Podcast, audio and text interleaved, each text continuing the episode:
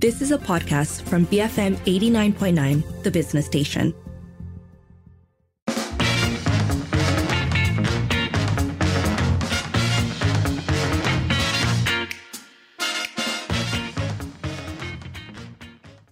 Is 507 and you're listening to the evening edition with Lynn and Sharad.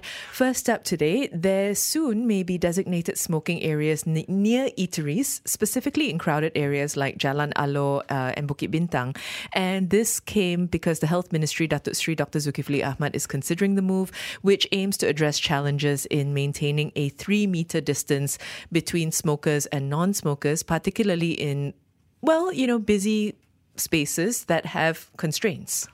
Yeah, so uh, of course, this has uh, raised a lot of howls of objections of people who feel that this is a, a U turn on the previous policy. But others, maybe, you know, it's time to consider what specific areas might need a solution like this. Because I think what the uh, ministry is looking at is trying to balance, um, you know, the their health concerns with also the fact that people do smoke. And, and then what do you do with them, right? And in those spaces, how do you be inclusive? How do you kind of strike a balance between the competing needs that people have. If I may just take us back uh, five years now to 2019, that was when the I don't want to say maligned, but the the controversial and popular to some, difficult to others rule was enacted that essentially you had to have a three meter space, about 10 feet, um, from any eateries, from any space where people were eating or where food was being prepared. So if someone wanted to smoke, even if they were in an outdoor space, like say a mamak or a kopitiam,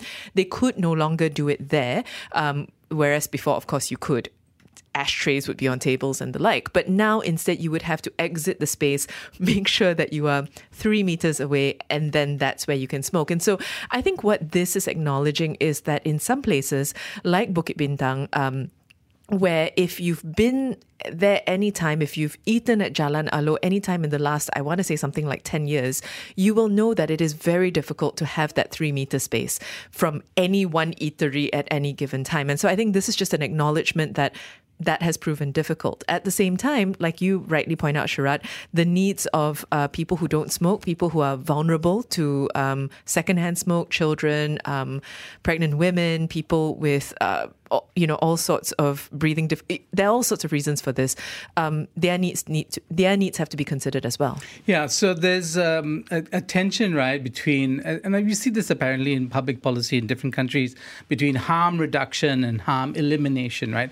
And so I think that many of the people who are against this current move or in, initiative or proposal, as it as it is, uh, are, are people are really on the harm elimination end of the of the spectrum, right? So the but government and when it considers all the other factors, including places where there are a lot of tourists and people coming from different countries, um, you know, they might be much more inclined to a harm reduction strategy that says, okay, we'll make some sort of compromises. We'll acknowledge that some people do, in fact, smoke. How do we find a solution when, as you rightly put it, you can't cross the road to be away from the eatery because across the road literally is another eatery, right? So unless you're sitting or standing in the middle of the road, where do you go? I think sometimes the middle of the road isn't even three meters. So, you know, yeah. there, are all sorts of things here. Um, it's not necessarily been received, uh, I think, it's not necessarily been welcomed. It's a mixed bag. Former Deputy Health Minister Dr. Lee Boon Chye has called it absurd, uh, advocating instead for reinforced restrictions on public smoking. Um, public health expert Professor Dr. Sharifa Ezat Wan Puteh sees it as a U turn from the policy we were talking about earlier from 2018, worries about the normalization of it.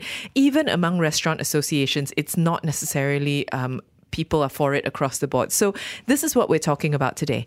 Um, again, there may be designated smoking areas near eateries in crowded areas like Jalan Alor and Bukit Bintang soon. That's something that's being considered by the health ministry how do you feel about this? That number to call is double seven double three two nine hundred. Send us a voice note or WhatsApp 018 Tweet us at BFM Radio. After this, we'll be speaking with Dr. Zarihah Muhammad Zain, Medical Director of the Malaysian Women's Action for Tobacco Control and Health. Keep it here, BFM 89.9. Build fortunes modestly. BFM 89.9.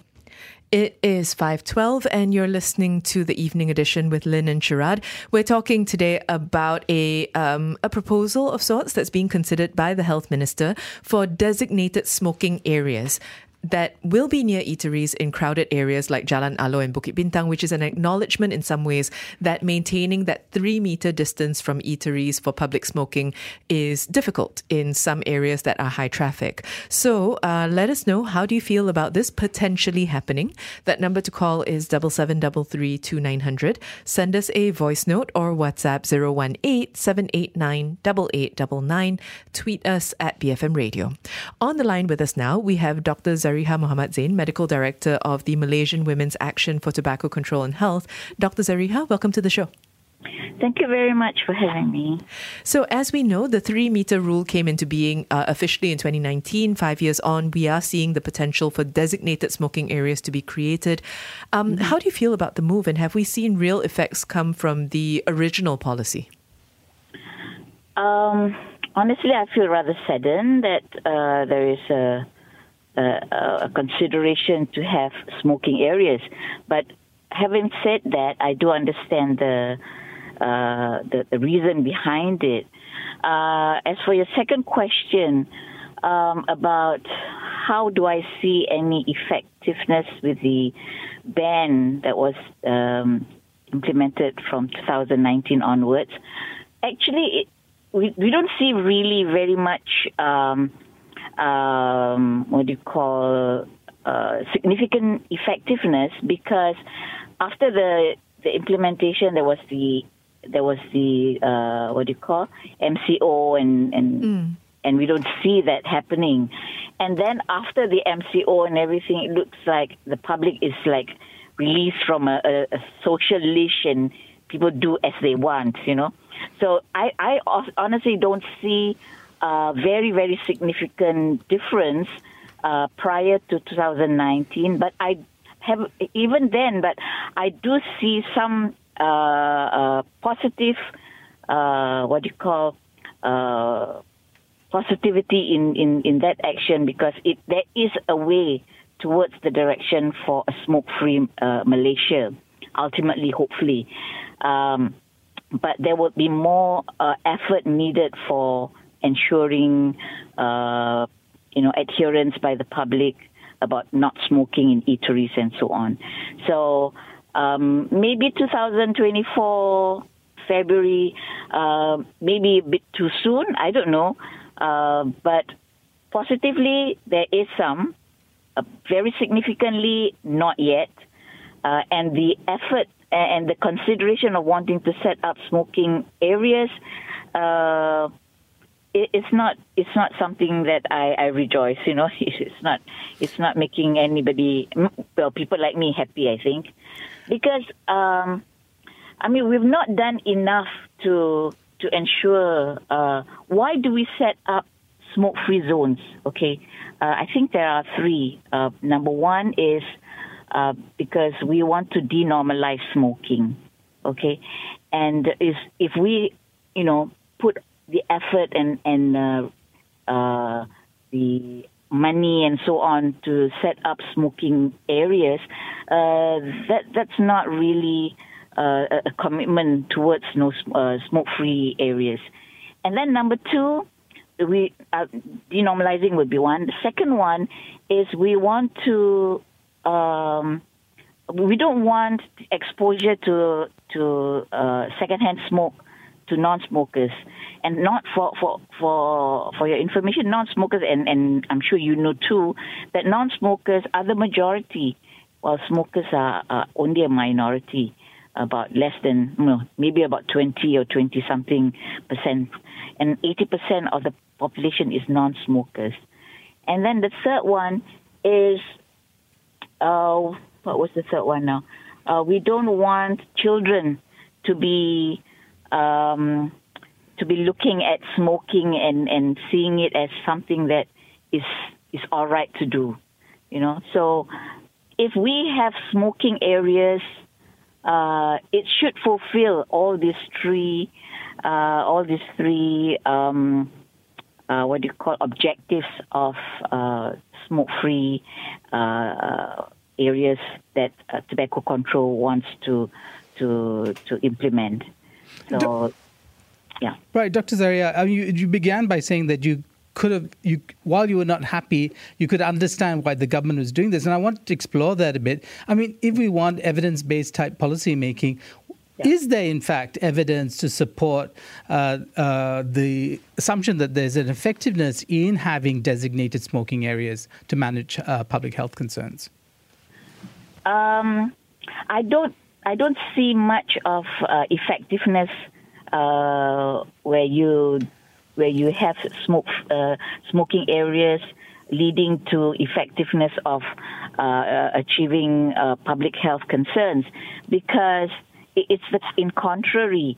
It's only my my my uh, uh, what do you call comments about understanding is the fact that there is an understanding about weighing uh, public health against profits, weighing uh, uh, what do you call uh, concerns of the health for non-smokers against uh, smokers who wants to have their uh, fats fixed, and then considering the harmonization of the different groups of people uh, to want to choose one against the other. But it's not uh, understanding that this action will lead to uh, pub, uh, you know meeting any public health concerns.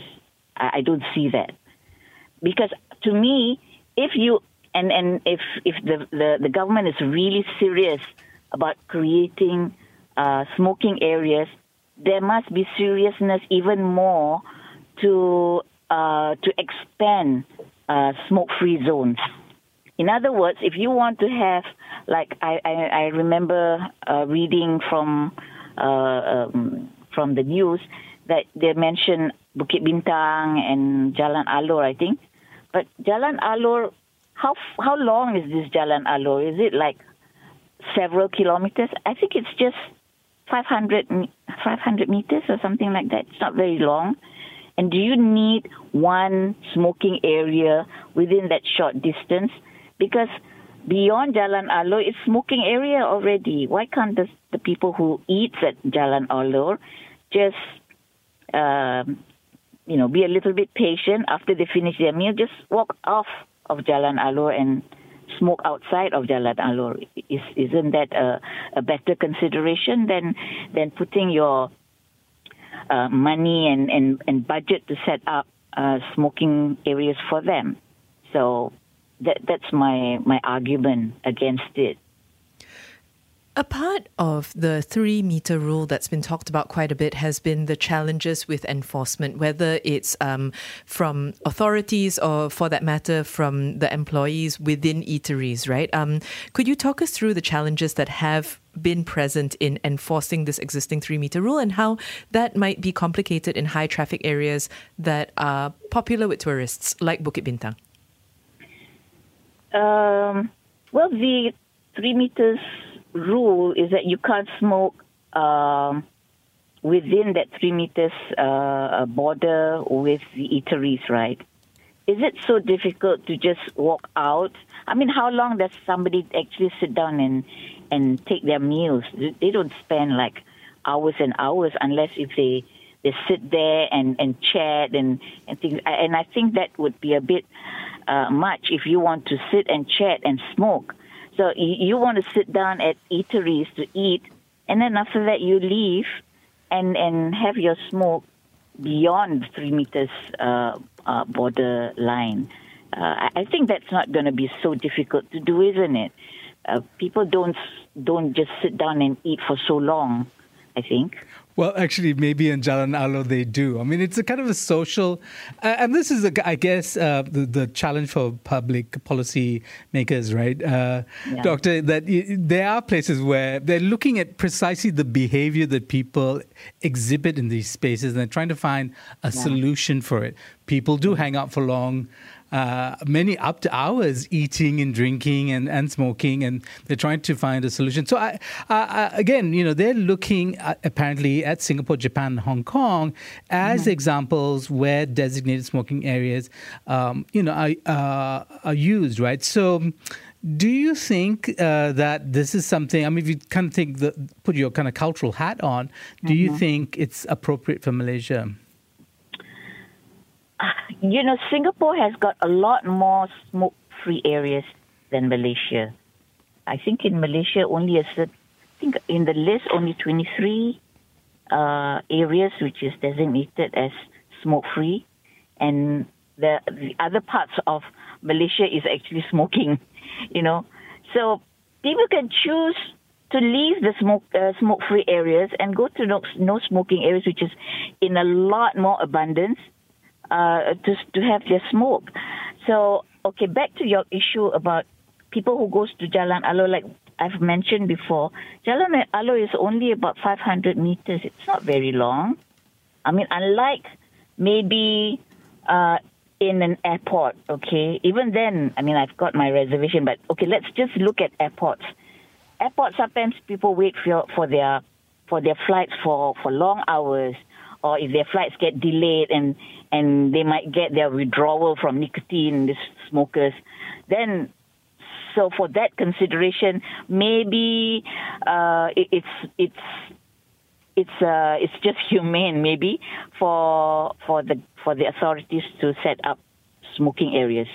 But in Jalan Alor, like uh, in in any other places and in eateries, for example, it, it is not something that they are forced to be there for long periods.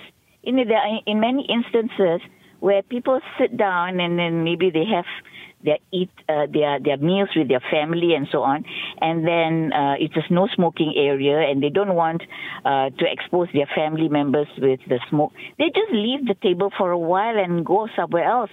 And far, uh, 3 meters is not too far. And then for Jalan Alor 500 meters isn't too far I think. Maybe half kilometers maybe it is I don't know, but my my, my uh, of course those are my my my concerns. But I completely understand the fact that you know the government is considering you know tourism and and you know all these economic uh, considerations.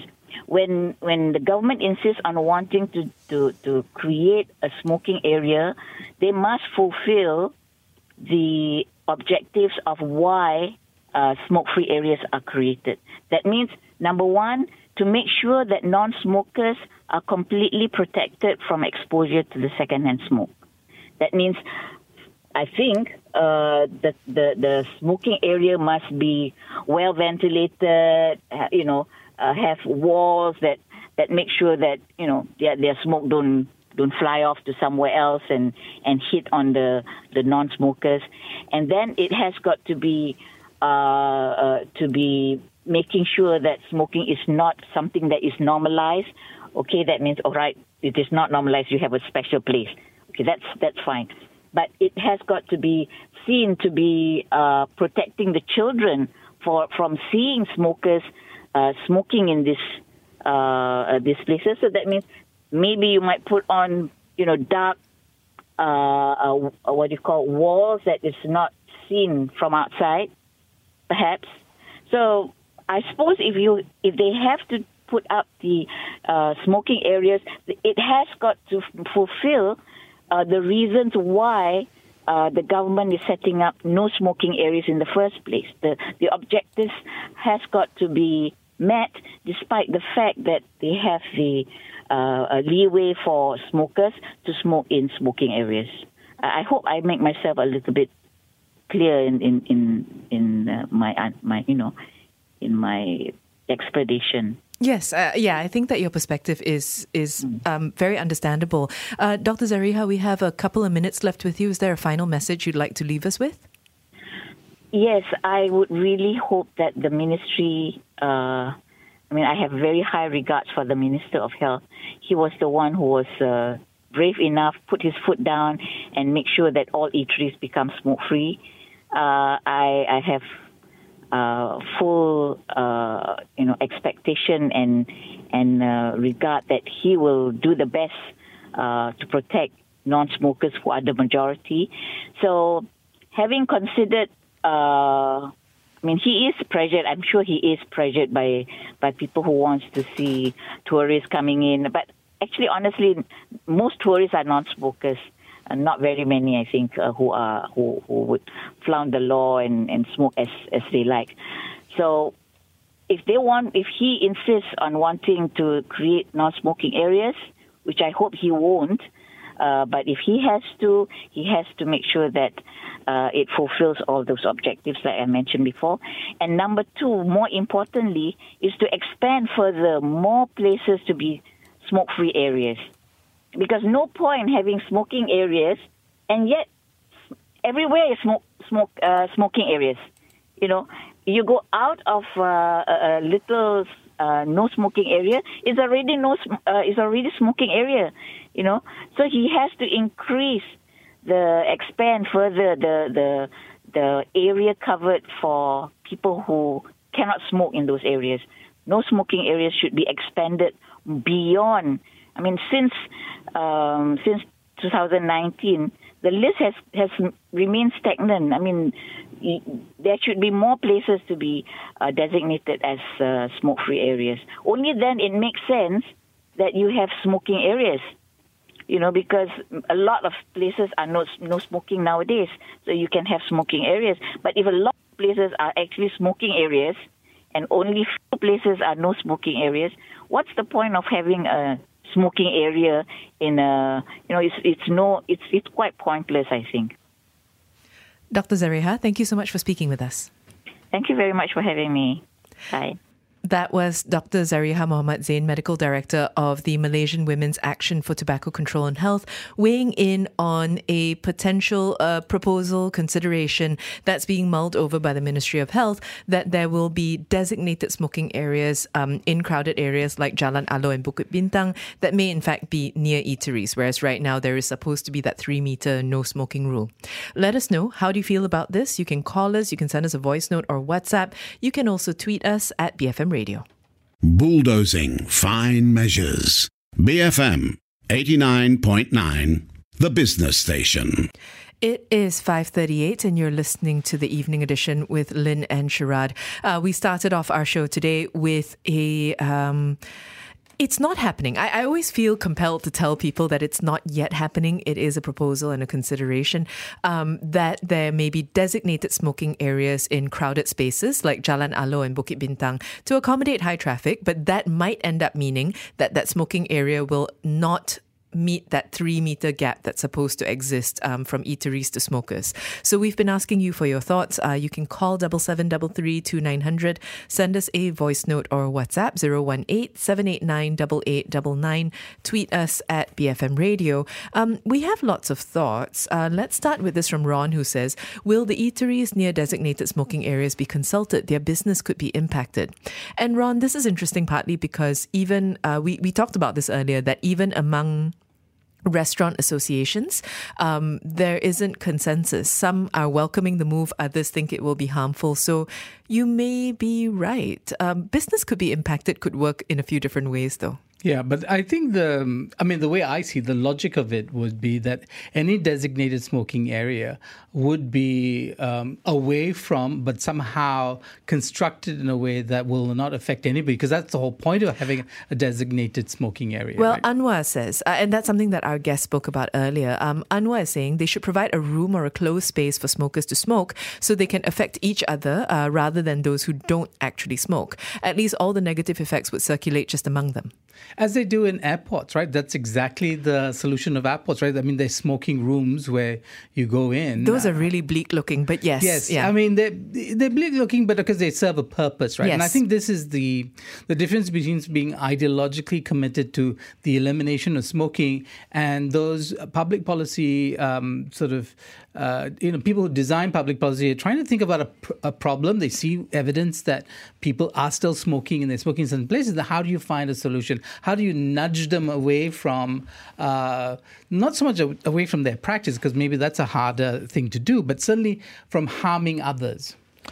Uh, we also have Willa who says, This may sound callous, but if you want to eat and drink, then do just that. When you are done, go somewhere else to smoke. If eateries want to please smokers, then register their establishments as a smoker zone so the rest of us can avoid these places. So I think, Willa, um, to be fair, eateries um, right now within the current law at least can't please smokers. By by law itself, um, as long as food is being consumed or prepared, there has to be that kind of three meter space.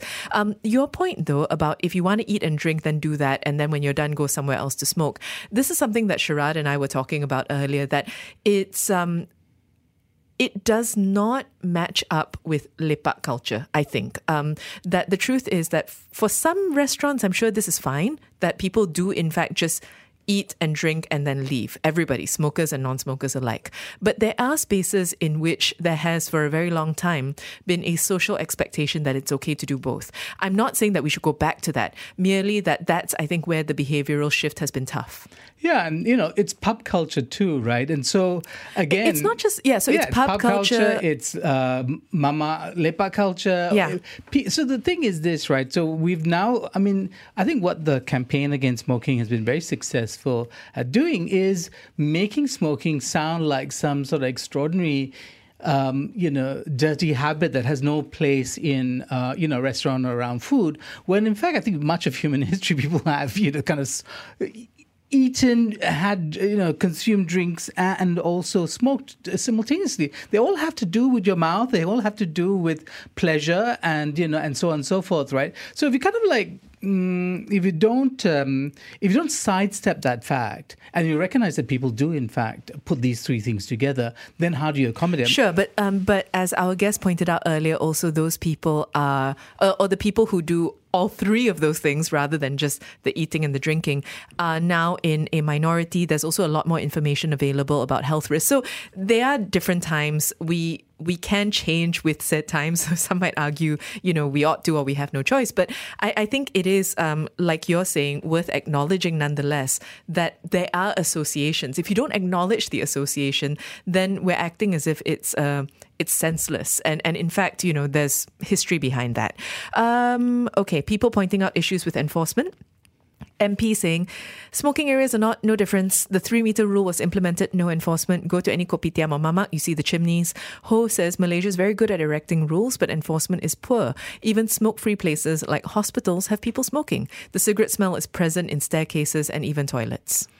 Yeah, so I, I do see a shift though, and I know the early days were difficult. I saw a lot of conflict at the, my favorite mamak down in you know in Pudu area, and I and, and I was like, oh, you know, and I would get. I think what the, the rule did though, it empowered us who were un, unhappy with smokers at eateries to kind of speak up, right? We had the law suddenly backing us. I think that was great. Yes, it was go- always going to take time, and yes, it was going to be resistance.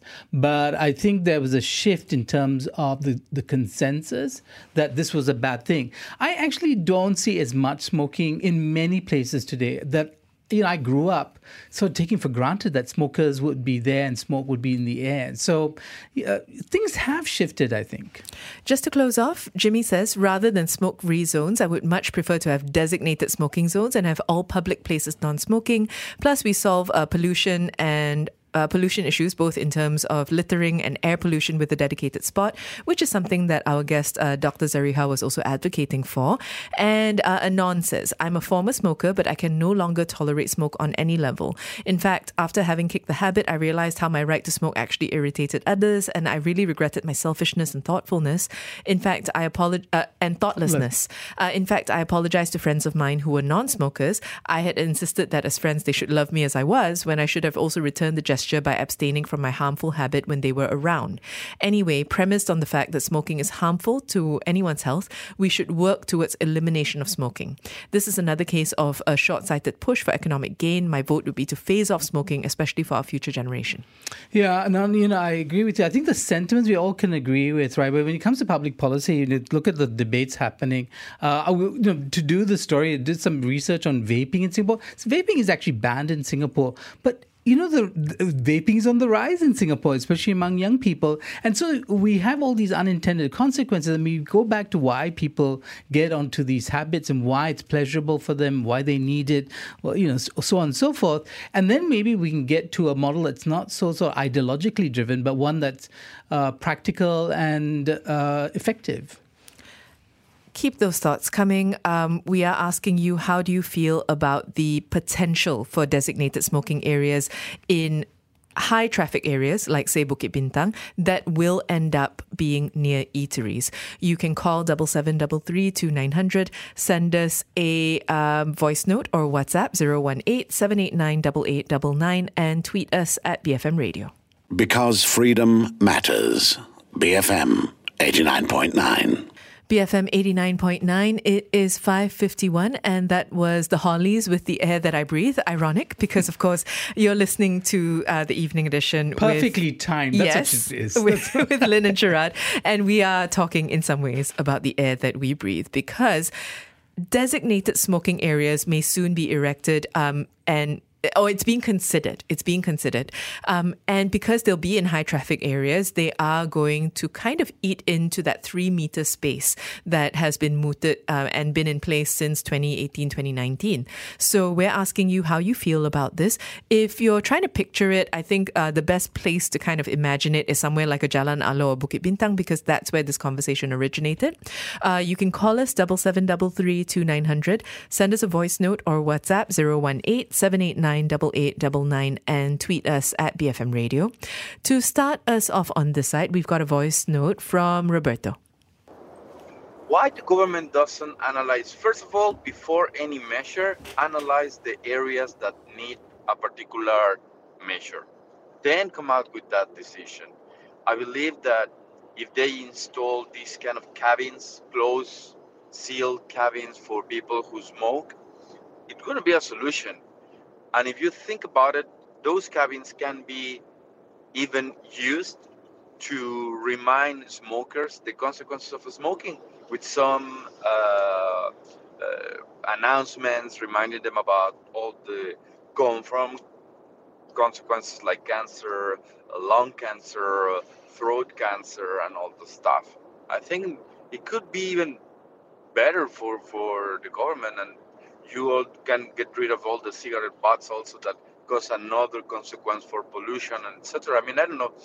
Those cabins look like the ones that are installed in the airports. Sound like an idea, perfect solution. Roberto, thank you for that. Um, yeah, I, I, think this is something we were talking about earlier that enclosed smoking spaces, uh, and we've all seen them in places like airports. I think I've also seen them in Japan, I want to say, sort of cubes that just sit on the street that you see people walking in and out of smelling like smoke. Um, that would be a solution because it's enclosed, I think, is the key thing. Yeah, and Roberto, you're saying that, that the cubicle protects non smokers, it's also there to educate uh, smokers. And uh, the way you've imagined it, I think of it more like a torture chamber in which people will be bombarded with anti smoking messages even as they smoke. Uh, uh you think that this is going to lead them to stop smoking. But, you know, I wonder about that. I mean, I think the, the battle against, you know, all kinds of addiction, because, you know, uh, uh, and pleasures uh, is a long one, but uh, governments well, are determined to engage in it. Yeah, but we were talking about this earlier as well, right? That some we've been framing this conversation in through the lens of how to protect the rights of non-smokers um, while also acknowledging that people who smoke may continue to do so.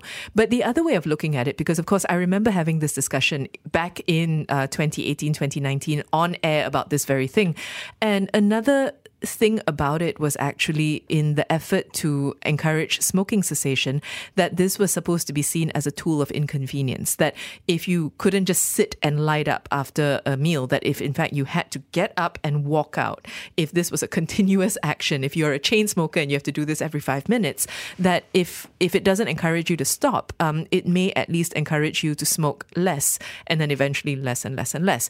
And so I I think that that's just something I wanted to bring up that there is something something to be said about the power of inconvenience, not just the um, photos of babies and lungs that we see on um, on cigarette boxes. Or, or feet with um, yes, with uh, with digits missing. I, I do think though, you know, people do get tired. Advocates, public health advocates do get some of them do get tired of the the idea that you need to educate people. So and that's why I think the generation endgame got became so popular because it was like, oh, we can eliminate having to do public education, eh, you know, for an entire generation. We just have to ban everything. And you know, I I well, I'm not a smoker. I'm completely against it, and I I think that the we need practical solutions, not ideologically driven ones. Uh, Azimi says, having visited Spain recently, smoking in public isn't illegal, including in restaurants. So it is really uncomfortable being a recipient of secondhand smoking, and I welcome all efforts to curb smoking in public, but enforcement needs to also be actively implemented. This is interesting because um, while we were preparing for the show, we were looking up countries, especially our neighbors, that have actually banned smoking or in some cases banned e cigarettes, vaping, what have you. And uh, Singapore is an example, not of having banned smoking entirely, but certainly of there being a lot of smoke free spaces.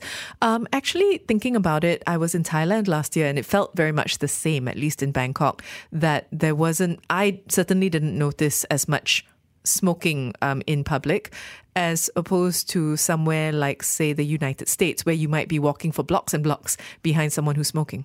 Yeah, I think that our guest put it perfectly, which is basic. The idea is that in some countries, it's you take for granted you take for granted that you know the country is smoke free.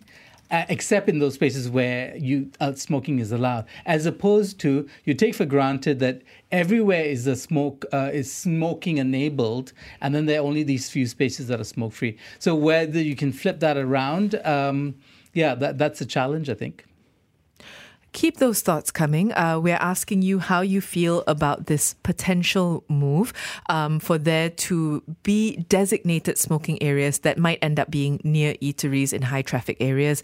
You can send us a voice note or WhatsApp 018 789 8899. You can tweet us at BFM Radio. After the six o'clock news today, it is uh, going to be about malls, shopping malls, because someone actually visited all 175 malls in the Greater Klang Valley area and ranked them from best to worst. So we're going to be asking you what is your favorite and least favorite mall and why. Again, you know the numbers. You can call 7733 2900, send us a voice note or WhatsApp 018 789 8899 and tweet us at BFM Radio.